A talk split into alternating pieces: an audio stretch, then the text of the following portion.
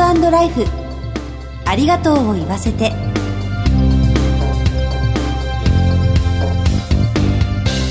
こんにちは、番組パーソナリティの久保井あさみです。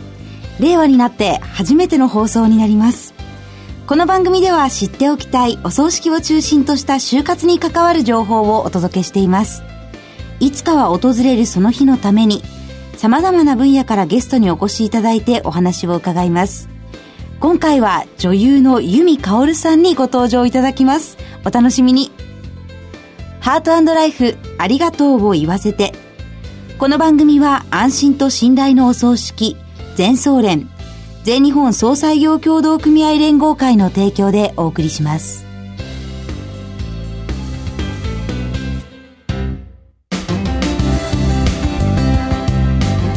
改めまして、番組パーソナリティの久保井あさみです。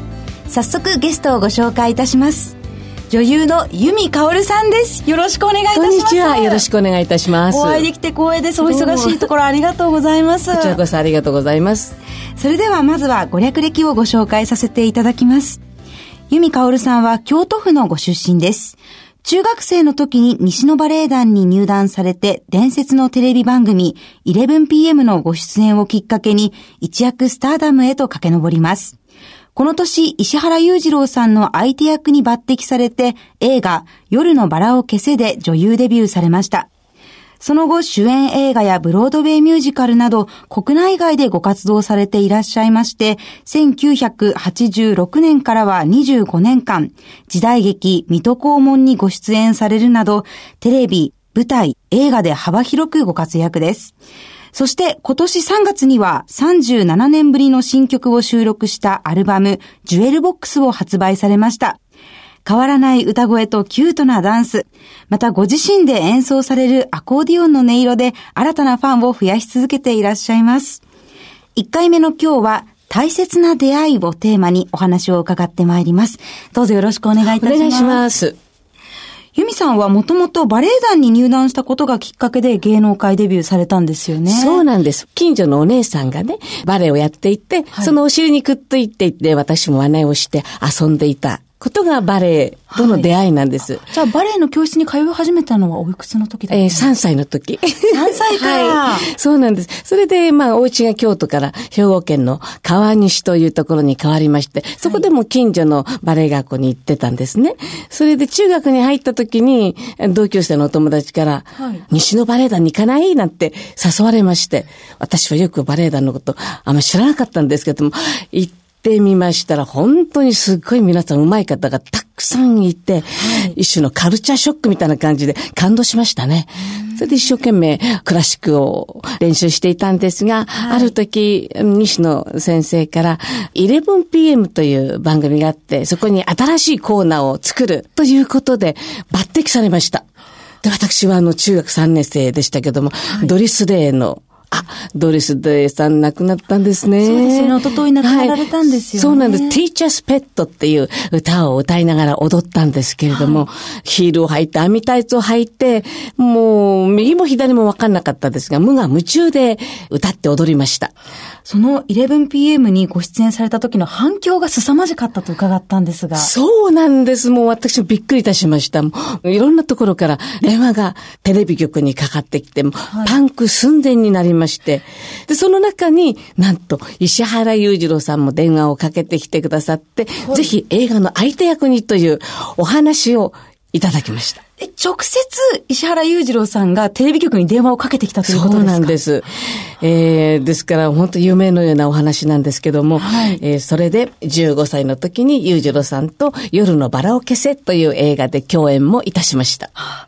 もう本当にまさにシンデレラストーリーと言いますか、はい、順風満帆に女優デビューまでされたんですね。そうですね。もうやはりこれは出会いですね。すべて、まず西野バレエ団に入って、西野先生に出会えたこと、はい、で、またデビューができて、そうやって石原裕次郎さんからもオファーをいただいて出会えたということ。もう私の人生は出会いがもうすごいですね。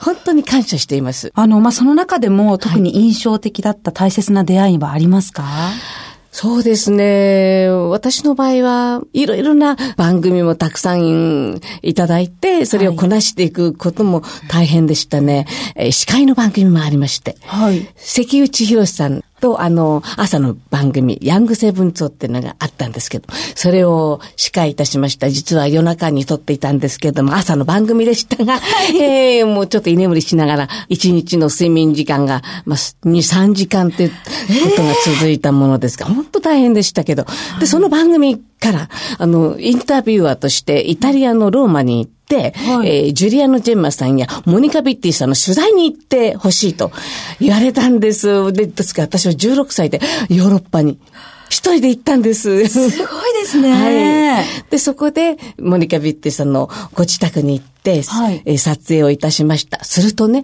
スタートっていう時にモニカ・ビッティさんがノーって言われてね、キャメラの位置はもっと引いて、そして照明をこういうふうに当ててっておっしゃったんですね。ですから自分のことをよく知っていらして、どの角度がいいか、はい、どの明かりがいいのかってちゃんとご存知だったんですね。それを見たときに、プロっていうのはそういうふうに自分のことをね、自分でちゃんと分からなきゃいけないんだなって、とても勉強になりました。そうですね、撮るプロという言葉ありますけど、撮られるプロだったということですよね。そうですね。そうですね。1966年に 11PM で注目を浴び、そして夜のバラを消せで映画デビュー。さらには、1967年にはレモンとメロンで歌手デビューもされたんですよね。そうなんです。もう、忙しい。かったんですけども、クラウンレコードからレコードを出すことになりまして、はい、最初はレモンとメロンという浜口倉之助先生の曲だったんです、はい、でその次にまたいたずらっぽい目っていうのを米山正夫先生に作っていただいて、それがクラウンレコードから新人賞をいただきました。はい。ですから、歌は楽しいなって、その時思ったんですけども、いろいろなミュージカルをやったり、ドラマをやったりして忙しくて、はい、今思えば、もっと歌手に専念していたかったなっていう、その気持ちはありますね。そうなんですね。はい。はい、でもね、水戸黄門、はい、これも25年もやらせていただいたんですけれども、それを卒業してから、はい、初心に戻って、私は歌手だったんだって、歌が好きなんだってことを思うようになって、はい、それでアコーディオンをきっかけにね、CD が出せたらいいななんて夢を描いていたんですけれども、はい、また素敵な出会いがあったんです。瀬川さんというところのスタッフの皆さんと出会って、その話をしましたら、じゃあ新曲を作りましょうということになりまして、はい、その中にアコーディオンを入れましょうということで、今度のこのジュエリーボックスが、はい、出来上がったと。もう本当に素晴らしい皆さんのお力添えでこの CD が出来上がったので、本当に感謝していますね。37年ぶりの新曲なんですよね。そうなんですね。由美さん、アコーディオンを始められたのはいつなんですか？アコーディオンはね、実は小学校の時に1年間だけやったことがある。で、あとはもうずっと忘れてたんですね。はい。はい。で、またその芸能界に入ってから、ある時、パリに行ったんですね、はい、その時に街角で素敵な女性の方がアコーディオン弾いてらして、素晴らしい音色だったので、わあ素敵だな、かっこいいなと思って、はい、じゃあ私もやってみようと、それで始めたんです。へー。大人になればなるほど、なかなか慣れないこととか、新しいことをするのに億劫になりがちじゃないですか。難しいですね。はい。由美さんも多いですけれども。そういうのがないんですか？いや、私もアコーディオンという楽器は特に難しくて、はい、なかなかもううまくならないんですけども、決して諦めないっていうこと。どんなに辛くても、弾いてるときはもうすごく気持ちが良くて、はい、逆にリラックスできるんですね。私にアコーディオン合ってるなーって思いました。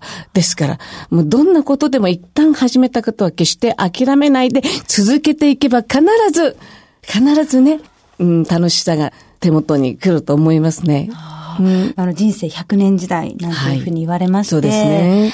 今はこう先々何を楽しく生きていくかということも注目されていますけど、うん、常にチャレンジする、コツコツ進める、諦めない。そうなんです。それでやはりそれには健康という元気がなきゃいけないので、はい、これを私は西野流呼吸法を毎日やっていますし、また講演なんかもやっているんですが、やっぱ体を内側から若々しく細胞レベルで蘇らせる、これが大切なんですね。深い、西野流では促進呼吸というのがあるんですけども、はい、この呼吸ができると本当に体の内側から蘇っていくという、そういう呼吸法なんですね。本も出ますので、はい、ぜひ角川から5月30日に、体の内側から緩めて Y 字バランス、奇跡のメソッド、何歳からでも体は変わるという長いタイトルなんですが、これ西野流呼吸法の本なんです。はい。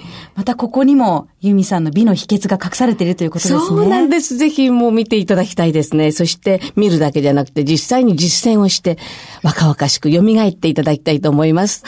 この番組、就活に関わる情報をお届けしているんですけれど、はい、実はよりよく人生楽しく長く生きるためにどうしたらいいかというのも就活の一つでして、そうですね。そういう意味では呼吸法だったり、はい、常に新しいことにチャレンジするということは就活の一つなのかもしれないですね。で、やったことがね、やっぱり楽しいと思える、燃えるエネルギーって言いますかね、情熱、そういうものが出てくるんですね。はい、それが大切だと思いますね。近々また新しいチャレンジ、イベントがあるそうですね。あ、そうなんです。やついフェスっていう初めてなんですけれども、すっごく大勢の方たちも出演されるんですが、その中に私も出ますので、ぜひ6月16日由美さん初めてのフェスなんですね。そうなんです。もうワクワクドキドキしてますぜひ皆さん遊びに行ってください。ゲストは女優の由美かおるさんでした。お忙しいところありがとうございました。ありがとうございました。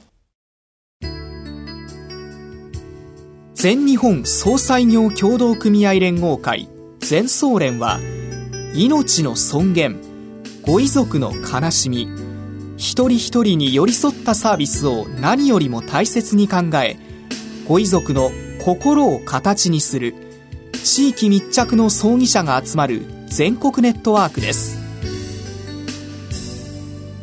全総連加盟店では、お葬式の専門家である葬儀事前相談員総裁ディレクターが皆様からのご相談をお受けしております。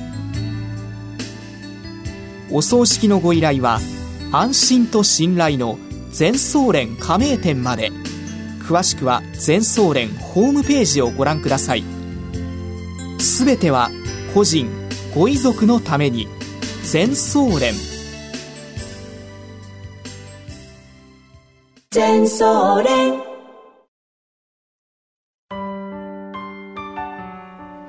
女優の由美かおるさんにお話を伺いました。